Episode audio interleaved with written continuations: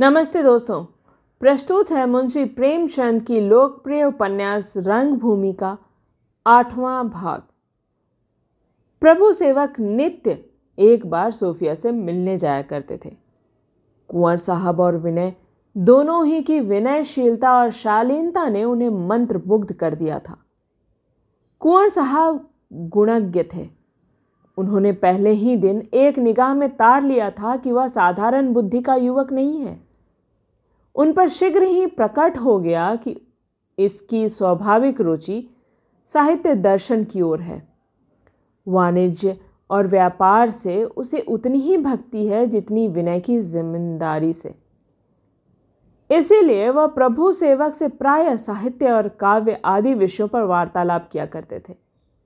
वह उसकी प्रवृत्तियों को राष्ट्रीयता के भावों से अलंकृत कर देना चाहते थे।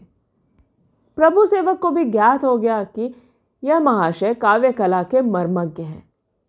इनसे उसे वह स्नेह हो गया था जो कवियों को रसिक जनों से हुआ करता है। उसने इन्हें अपनी कई काव्य रचनाएँ सुनाई थी और उनकी उदार, अभ्यर्थनाओं से उस पर एक नशा सा छाया करता था। वह हर वक्त रचना विचार में निमग्न रहता। यह शंका और नैराश्य जो प्रायः नवीन साहित्य सेवियों को अपनी रचनाओं के प्रचार और सम्मान के विषय में हुआ करता है, कुंवर साहब के प्रोत्साहन के कारण विश्वास और उत्साह के रूप में परिवर्तित हो गया था। वही प्रभु सेवक, जो पहले हफ्तों कलम न उठाता था, अब एक एक दिन में कई कविताएँ रच डालता। उसके भावोद्गार में सरिता के से प्रवाह और बाहुल्य का आविर्भाव हो गया था। इस समय वह बैठा हुआ कुछ लिख रहा था। जॉन सेवक को आते देखकर वहाँ आया कि देखो क्या खबर लाए हैं। ज़मीन के मिलने में जो कठिनाइयाँ उपस्थित हो गई थी, उनसे उसे आशा हो गई थी कि कदाचित कुछ दिनों तक इस बंधन में ना फंसना पड़े। जॉन सेवक की सफलता ने वह आशा भंग कर दी। मन की इस दशा में माता के अंतिम शब्द उसे बहुत प्रिय मालूम हुए। बोला, मामा, अगर आपका विचार है कि सोफी वहाँ निरादर और अपमान सह रही है और उकता कर स्वयं चली आवेगी तो आप बड़ी भूल कर रही हैं। सोफ़ी अगर वहाँ बरसों रहे तो भी वे लोग उसका गला न छोड़ेंगे। मैंने इतने उदार और शीलवान प्राणी नहीं देखे। हाँ सोफ़ी का आत्माभिमान इसे स्वीकार न करेगा कि वह चीरकाल तक उनके आतिथ्य और सज्जनता का उपभोग करे। इन दो सप्ताहों में वह जितनी क्षीण हो गई है, उतनी महीनों बीमार रहकर भी ना हो सकती थी। उसे संसार के सब सुख प्राप्य हैं। किंतु जैसे कोई शीत प्रधान देश का पौधा उस देश में आकर अनेक यत्नों के कारण भी दिन दिन सूखता जाता है, वैसी ही दशा उसकी भी हो गई है। उसे रात दिन यही चिंता व्याप्त रहती है कि कहाँ जाऊँ, क्या करूँ? अगर आपने जल्द उसे यहाँ बुला न लिया तो आपको पछताना पड़ेगा। वह आजकल बौद्ध और जैन ग्रंथों को देखा करती है, और मुझे आश्चर्य न होगा अगर वह हमसे सदा के लिए छूट जाए। जॉन सेवक, तुम तो रोज वहाँ जाते हो, क्यों अपने साथ नहीं लाते? मिसेज सेवक, मुझे इसकी चिंता नहीं है। प्रभु मसीह का द्रोही मेरे यहाँ आश्रय नहीं पा सकता। प्रभु सेवक गिरजे ना जाना ही अगर प्रभु मसीह का द्रोही बनना है तो लीजिए। आज से मैं भी गिरजे न जाऊँगा। निकाल दीजिए मुझे भी घर से। फिर मिसेज सेवक ने रोकर कहा तो यहाँ मेरा ही क्या रखा है? अगर मैं ही विष की गांठ हूँ तो मैं मुख में कालिक लगाकर क्यों ना निकल जाऊँ? तुम और सोफी आराम से रहो। मेरा भी खुदा मालिक है। जॉन सेवक, प्रभु, तुम मेरे सामने अपनी माँ का निरादर नहीं कर सकते। प्रभु सेवक, खुदा न करे मैं अपनी माँ का निरादर करूँ, लेकिन मैं दिखावे के लिए धर्म का अपनी आत्मा पर यह अत्याचार न होने दूँगा। आप लोगों की नाराज़गी के खौफ से अब तक मैंने इस विषय में कभी मुँह नहीं खोला, लेकिन जब देखता हूँ कि और किसी बात में तो धर्म की परवाह नहीं की जाती और सर, सारा धर्मानुराग दिखावे के धर्म पर ही किया जा रहा है तो मुझे संदेह होने लगता है कि इसका तात्पर्य कुछ और तो नहीं है। जॉन सेवक, तुमने किस बात में मुझे धर्म के विरुद्ध आचरण करते देखा? प्रभु सेवक, सैकड़ों ही बातें हैं, एक हो तो कहूँ। जॉन सेवक, नहीं, एक ही बतलाओ। प्रभु सेवक, उस बेकस अंधे की ज़मीन पर कब्जा करने के लिए आप जिन जिन साधनों का उपयोग कर रहे हैं, क्या वह धर्म संगत है? धर्म का अंत वहीं हो गया जब उसने कह दिया कि मैं अपनी ज़मीन किसी तरह नहीं दूँगा। जब कानूनी विधानों से, कूटनीति से, धमकियों से अपना मतलब निकालना आपको धर्म संगत मालूम होता है तो मुझे तो वह सर्वथा अधर्म और अन्याय ही प्रतीत होता है। जॉन सेवक, तुम इस वक्त होश में नहीं हो। मैं तुमसे वाद विवाद नहीं करना चाहता। पहले जाकर शांत हो जाओ, फिर मैं तुम्हें इसका उत्तर दूँगा। प्रभु सेवक क्रोध से भरा हुआ अपने कमरे में आया और सोचने लगा कि क्या करूँ? यहाँ तक उसका सत्याग्रह शब्दों ही तक सीमित था। अब उसके क्रियात्मक होने का अवसर आ गया, पर क्रियात्मक शक्ति का उसके चरित्र में एकमात्र भाव था। इस उद्विग्न दशा में वह कभी एक कोट पहनता, कभी उसे उतार कर दूसरा पहनता, कभी कमरे के बाहर चला जाता, कभी अंदर आ जाता। सहसा जॉन सेवक आकर बैठ गए और गंभीर भाव से बोले, प्रभु आज तुम्हारा आवेश देखकर मुझे जितना दुख हुआ है, उससे कहीं अधिक चिंता हुई है। मुझे अब तक तुम्हारी व्यवहारिक बुद्धि पर विश्वास था, पर अब विश्वास उठ गया। मुझे निश्चय था कि तुम जीवन और धर्म के संबंध को भली भांति समझते हो। पर अब ज्ञात हुआ कि सोफी और अपनी माता की भांति तुम भी भ्रम में परे हुए हो। क्या तुम समझते हो कि मैं और मुझ जैसे और हज़ारों आदमी जो नित्य गिरजे जाते हैं भजन गाते हैं, आँखें बंद करके ईश प्रार्थना करते हैं, धर्मानुराग में डूबे हुए हैं। कदापि नहीं। अगर अब तक तुम्हें नहीं मालूम है तो अब मालूम हो जाना चाहिए कि धर्म केवल स्वार्थ संगठन है। संभव है तुम्हें ईशा पर विश्वास हो। शायद तुम उन्हें खुदा का बेटा या कम से कम महात्मा समझते हो, पर मुझे तो यह भी विश्वास नहीं है। मेरे हृदय में उनके प्रति उतनी ही श्रद्धा है जितनी किसी मामूली फकीर के प्रति। उसी प्रकार फकीर भी दान और क्षमा की महिमा गाता फिरता है, परलोक के सुखों का राग गाया करता है। वह भी उतना ही त्यागी, उतना ही दीन, उतना ही धर्मरत है। लेकिन इतना अविश्वास होने पर भी मैं रविवार को सौ काम छोड़कर गिरजे अवश्य जाता हूँ। न जाने से अपने समाज में अपमान होगा। उसका मेरे व्यवसाय पर बुरा असर पड़ेगा। फिर अपने ही घर में अशांति फैल जाएगी। मैं केवल तुम्हारी माता के खातिर से अपने ऊपर यह अत्याचार करता हूँ। और तुमसे भी मेरा यही अनुरोध है कि व्यर्थ का दुराग्रह न करो। तुम्हारी माता क्रोध के योग्य नहीं, दया के योग्य है। बोलो, तुम्हें कुछ कहना है? प्रभु सेवक। जी नहीं। जॉन सेवक, अब तो फिर इतनी उच्छृंखलता नहीं करोगे? प्रभु सेवक ने मुस्कुराकर कहा, जी नहीं। धर्म भीरुता में जहाँ अनेक गुण हैं, वहाँ एक अवगुण भी है। वह सरल होती है। पाखंडियों का दाव उस पर सहज ही में चल जाता है। धर्म भीरु प्राणी तार्किक नहीं होता। उसकी विवेचना शक्ति शिथिल हो जाती है। ताहिर अली ने जब से अपनी दोनों विमाताओं की बातें सुनी थी उनके हृदय में घोर अशांति हो रही थी। बार बार खुदा से दुआ मांगते थे। नीति ग्रंथों से अपनी शंका का समाधान करने की चेष्टा करते थे। दिन तो किसी तरह गुजरा। संध्या होते ही वह मिस्टर जॉन सेवक के पास पहुँचे और बड़े विनित शब्दों में बोले, हुजूर की खिदमत में इस वक्त एक खास अर्ज़ करने के लिए हाजिर हुआ हूँ। इर्शाद हो तो कहूँ? जॉन सेवक हाँ हाँ कहिए, कोई नई बात है क्या? ताहिर, हुजूर, उस अंधे की ज़मीन लेने का ख्याल छोड़ दीजिए तो बहुत ही मुनासिब हो। हज़ारों दिक्कतें हैं। अकेला सूरदास ही नहीं, सारा मोहल्ला लड़ने पर तुला हुआ है। खासकर नायक राम पंडा बहुत बिगड़ा हुआ है। वह बड़ा खौफनायक आदमी है। जाने कितनी बार फौजदारियाँ कर चुका है। अगर ये सब दिक्कतें किसी तरह दूर भी हो जाएँ तो भी मैं आपसे यही अर्ज़ करूँगा कि इसके बजाय किसी दूसरी ज़मीन की फ़िक्र कीजिए।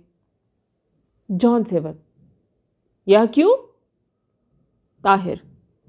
हुजूर, यह सब अजाब का काम है। सैकड़ों आदमियों का काम उस ज़मीन से निकलता है, सबकी गायें वहीं चढ़ती हैं, बरातें ठहरती हैं। प्लेग के दिनों में लोग वहीं झोपड़े डालते हैं।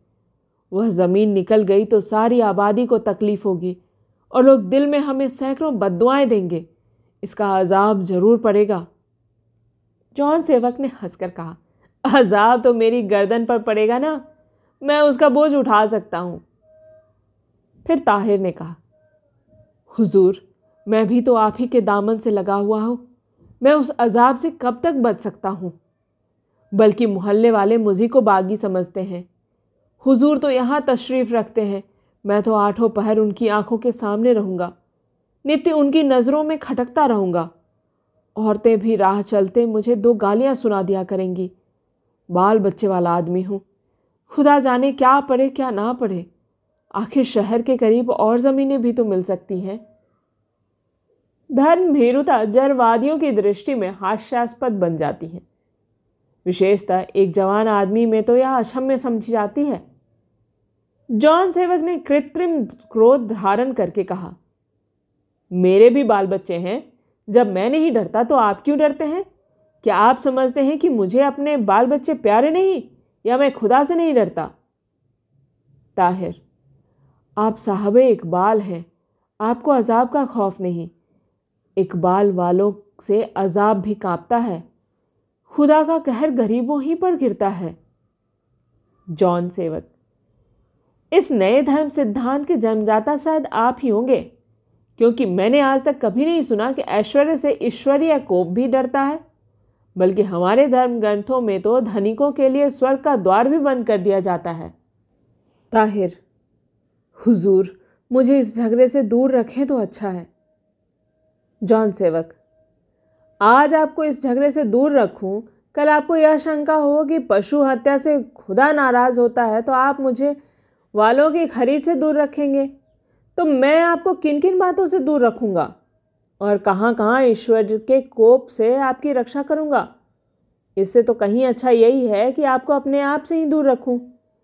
मेरे यहाँ रहकर आपको ईश्वरीय कोप का सामना करना पड़ेगा। फिर मिसेस सेवक ने कहा, जब आपको ईश्वरीय कोप का इतना भय है तो आपसे हमारे यहाँ काम नहीं हो सकता। ताहिर मुझे हुजूर की खिदमत से इनकार थोड़ी है। मैं तो सिर्फ़ मिसेस सेवक, आपको हमारी प्रत्येक आज्ञा का पालन करना पड़ेगा, चाहे उससे आपका खुदा खुश हो या ना खुश। हम अपने कामों से आपके खुदा को हस्तक्षेप ना करने देंगे। ताहिर अली हताश हो गए। मन को समझाने लगे, ईश्वर दयालु है। क्या वह देखता नहीं कि मैं कैसी बेड़ियों में जकड़ा हुआ हूँ? मेरा इसमें क्या वश है? अगर स्वामी की आज्ञाओं को ना मानूं तो कुटुंब का पालन क्यों करो? बरसों मारे मारे फिरने के बाद तो यह ठिकाने की नौकरी हाथ आई है। इसे छोड़ दूँ तो फिर उसी तरह की ठोकरें खानी पड़ेंगी। अभी कुछ और नहीं है तो रोटी दाल का सहारा तो है। गृह चिंता आत्मचिंतन की घातिका है। ताहिर अली को निरुत्तर होना पड़ा। बेचारे अपनी स्त्री के सारे गहने बेचकर खा चुके थे। अब एक छल्ला भी न था। माहिर अली अंग्रेज़ी पढ़ता था। उसके लिए अच्छे कपड़े बनवाने पड़ते, प्रति माश फ़ीस देनी पड़ती। जाबिर अली और ज़ाहिर अली उर्दू मदरसे में पढ़ते थे। किंतु उनकी माता नित्य जान खाया करती थी कि इन्हें भी अंग्रेज़ी मदरसे में दाखिल करा दो। उर्दू पढ़ाकर क्या चपरास गिरी करानी है? अंग्रेज़ी थोड़ी भी आ जाएगी तो किसी न किसी दफ्तर में घुस ही जाएँगे। भाइयों के लालन पालन पर उसकी आवश्यकताएँ ठोकर खाती रहती थी। पाजामे में इतने पैबंद लग जाते थे कि कपड़े का यथार्थ रूप छिप जाता था। नए जूते तो शायद इन पाँच वर्षों में उन्हें नसीब भी न हुए। माहिर अली के पुराने जूतों पर संतोष करना पड़ता था। सौभाग्य से माहिर अली के पाँव बड़े थे। यथासाध्य वह भाइयों को कष्ट न होने देते थे। लेकिन कभी हाथ तंग रहने के कारण उनके लिए नए कपड़े न बनवा सकते, या फ़ीस देने में देरी हो जाती, या नाश्ता न मिल सकता, या मदरसे में जलपान कराने के पैसे न मिलते तो दोनों माताएँ व्यंग्यों और कटुक्तियों से उनका हृदय छेद डालती थी। बेकारी के दिनों में वह बहुधा अपना बोझ हल्का करने के लिए स्त्री और बच्चों को मैके पहुँचा दिया करते थे। उपहास से बचने के ख्याल से एक आध महीने के लिए बुला लेते और फिर किसी न किसी बहाने से विदा कर देते। जब से मिस्टर जॉन सेवा की शरण में आए, एक प्रकार से उनके सुदिन आ गए थे। कल की चिंता सिर पर सवार न रहती थी। माहिर अली की उम्र पंद्रह से अधिक हो गई थी। अब सारी आशाएँ उसी पर अवलंबित थी। सोचते जब माहिर मैट्रिक पास हो जाएगा तो साहब से सिफारिश कराकर पुलिस में भर्ती करा दूँगा। पचास रुपए से क्या कम वेतन मिलेगा? हम दोनों भाइयों की आय मिलाकर अस्सी रुपए हो जाएगी। तब जीवन का कुछ आनंद मिलेगा। तब तक ज़ाहिर अली भी हाथ पर संभाल लेगा। फिर चैन ही चैन है। बस, तीन चार साल की और तकलीफ़ है। स्त्री से बहुधा झगड़ा हो जाता। वह कहती, ये भाई बंद एक भी काम ना आएँगे? जो ही अवसर मिला, पर झाड़ कर निकल जाएँगे, तुम खड़े ताकते रह जाओगे। ताहिर अली इन बातों पर स्त्री से रूठ जाते। उसे घर में आग लगाने वाली विष की गाठ कहकर रुलाते। आशाओं और चिंताओं से इतना दबा हुआ व्यक्ति मिसेज सेवक के कटु वाक्यों का क्या उत्तर देता? स्वामी के कोप ने ईश्वर के कोप को परास्त कर दिया। व्यथित कंठ से बोले, हुजूर का नमक खाता हूँ। आपकी मर्ज़ी मेरे लिए खुदा के हुक्म का दर्जा रखती है। किताबों में आका को खुश करने का वही सबाब लिखा है जो खुदा को खुश करने का है। हुजूर की नमक हरामी करके खुदा को क्या मुँह दिखाऊँगा? जॉन सेवक हाँ अब आप आए सीधे रास्ते पर। जाइए और अपना काम कीजिए। धर्म और व्यापार को एक तराजू में तोलना मूर्खता है। धर्म धर्म है, व्यापार व्यापार। परस्पर कोई संबंध नहीं। संसार में जीवित रहने के लिए किसी व्यापार की ज़रूरत है, धर्म की नहीं। धर्म तो व्यापार का श्रृंगार है, वह धनाधीशों को ही शोभा देती है। खुदा आपको समाई दे, अवकाश मिले, घर में फालतू रुपए हों तो नमाज़ पढ़िए, हज कीजिए, मस्जिद बनवाइए, कुएँ खुदवाइए। तब मज़हब है। खाली पेट खुदा को नाम लेना पाप है। ताहिर अली ने झुककर सलाम किया और घर लौट आए। संध्या हो गई थी, किंतु फागुन लगने पर भी सर्दी के मारे हाथ पाँव अकरते थे। ठंडी हवा के झोंके शरीर की हड्डियों में चुभे जाते थे। जारा इंद्र की मदद पाकर फिर अपनी बिखरी हुई शक्तियों का संचय कर रहा था और प्राणपण से समय चक्र को पलट देना चाहता था। बादल भी थे, बूंदें भी थी, ठंडी हवा भी थी, कोहरा भी था। इतनी विभिन्न शक्तियों के मुकाबले में ऋतुराज की एक न चलती। लोग लिहाफ में यूँ मुँह छिपाए हुए थे जैसे चूहे बिलों में से झांकते हैं। दुकानदार अंगीठियों के सामने बैठे हाथ सेकते हैं। पैसों के सौदे नहीं मुरवत के सौदे बेचते थे। राह चलते लोग अलाव पर यूँ गिरते थे, मानो दीपक पर पतंगे गिरते हो। बड़े घरों की स्त्रियाँ मानती थी, मिसराई न आए तो आज भोजन बनाए। चूल्हे के सामने बैठने का अवसर मिले। चाय की दुकानों पर जमघट रहता था। ठाकुर दीन के पान छबड़ी पे पड़े सर रहे थे, पर उसकी हिम्मत न पड़ती थी कि उन्हें फेड़े। सूरदास अपनी जगह पर तो आ बैठा था पर इधर उधर से सूखी टहनियाँ बटोर कर जला ली थी और हाथ सेक रहा था। सवारियाँ आज कहाँ? हाँ कोई इक्का दुक्का मुसाफिर निकल जाता था तो बैठे बैठे उसका कल्याण मना लेता था। जब से सैयद ताहिर अली ने उसे धमकियाँ दी थी, ज़मीन के निकल जाने की शंका उसके हृदय पर छाई रहती थी।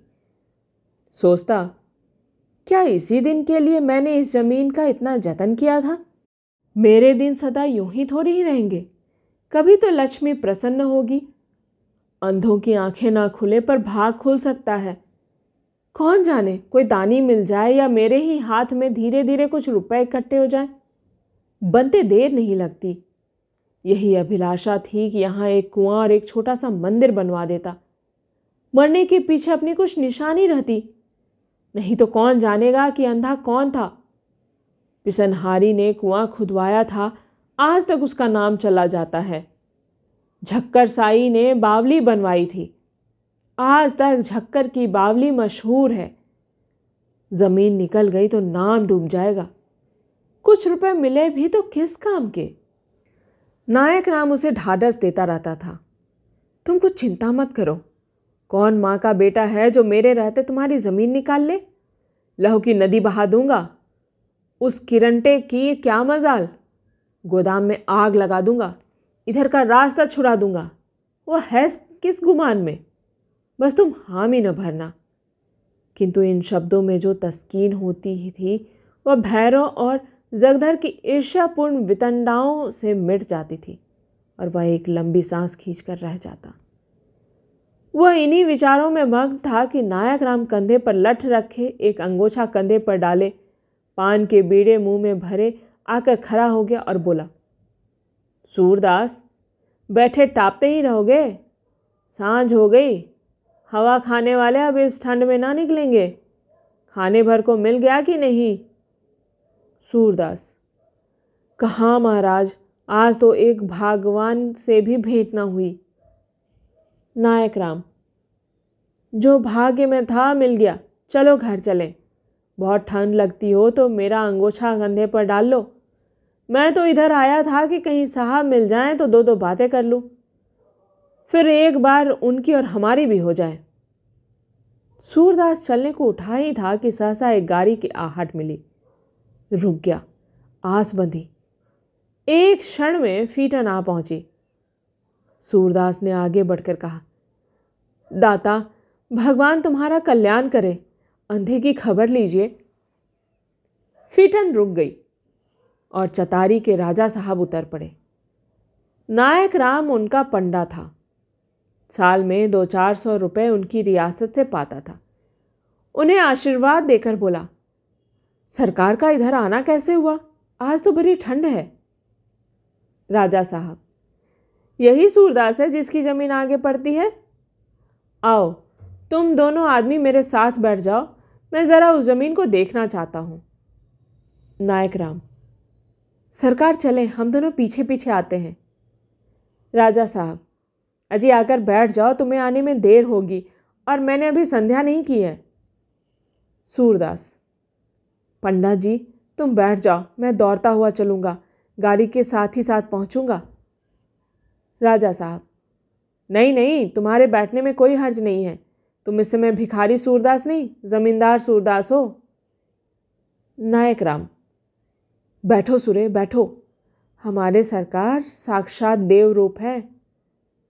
सूरदास पंडा जी में, राजा साहब पंडा जी तुम इनका हाथ पकड़ कर बिठा दो, यो ना बैठेंगे। नायक राम ने सूरदास को गोद में उठाकर गद्दी पर बैठा दिया। आप भी बैठे और फीटन चली।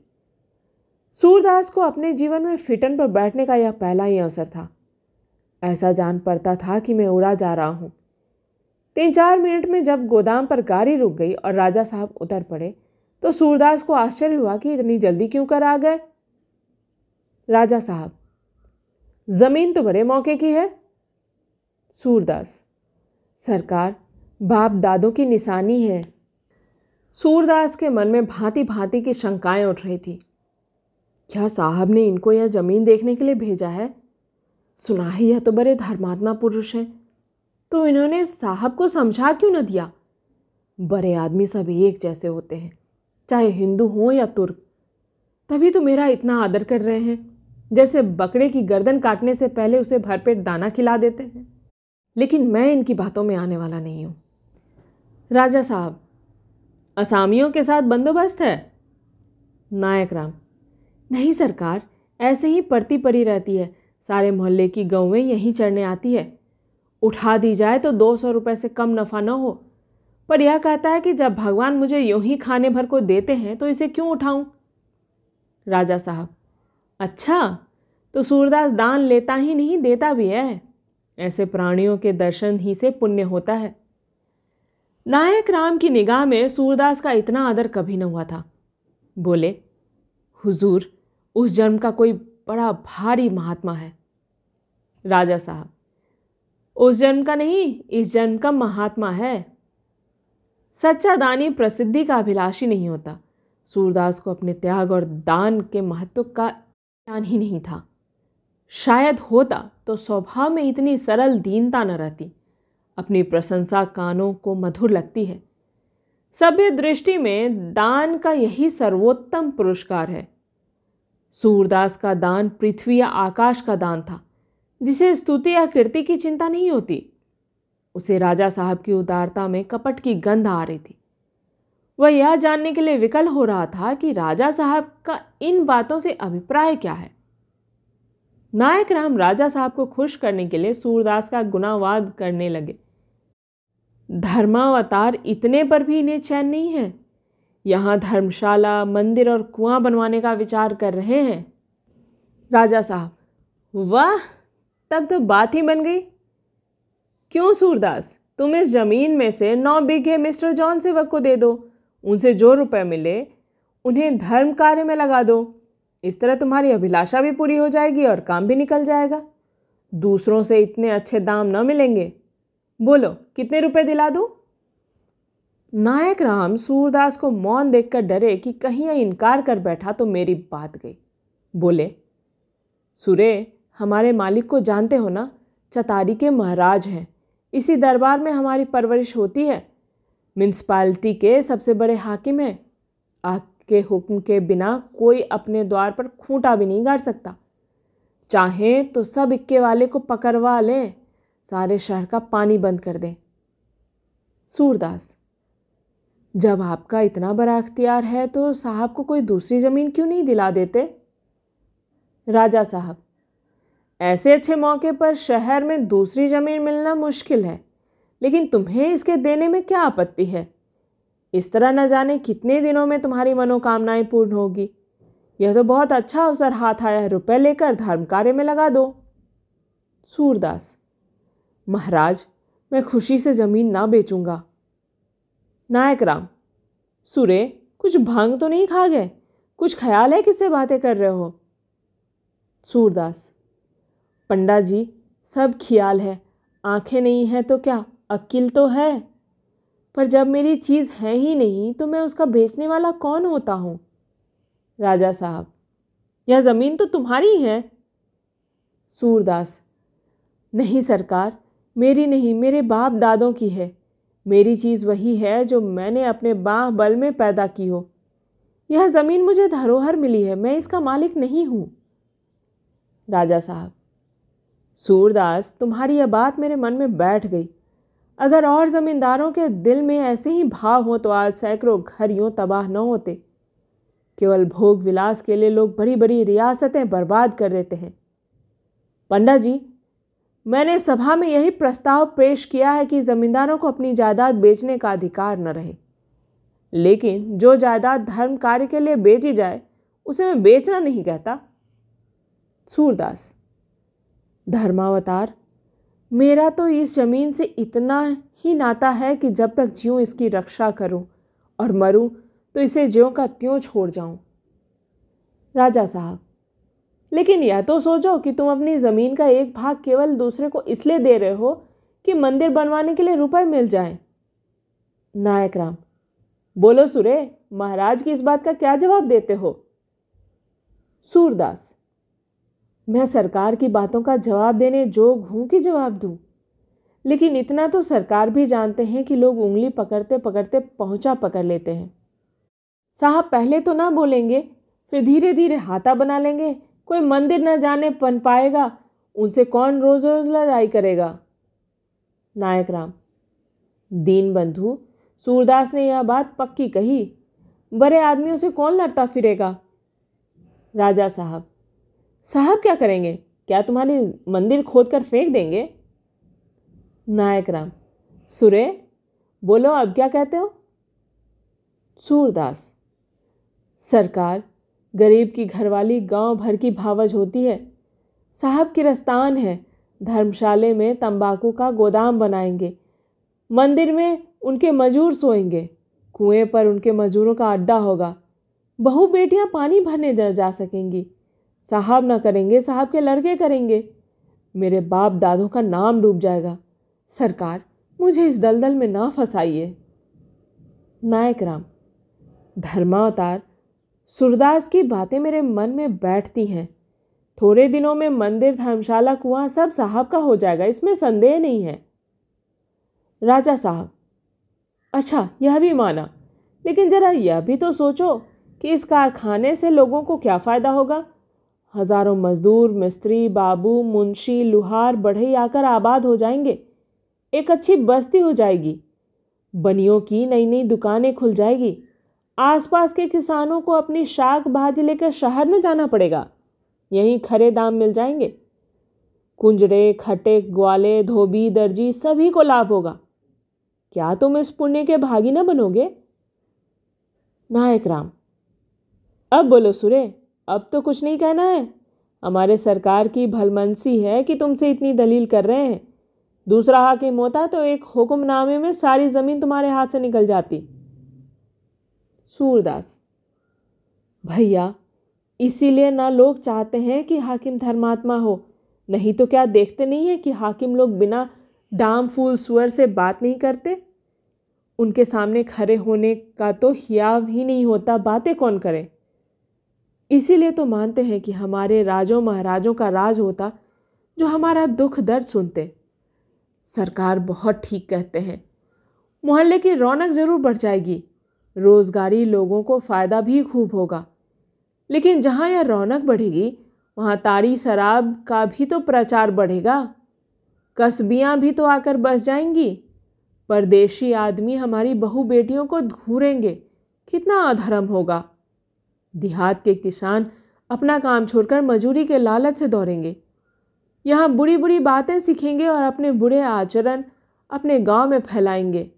देहातों की लड़कियाँ बहुएँ मजूरी करने आएँगी और यहाँ पैसे के लोभ में अपना धर्म बिगाड़ेंगी।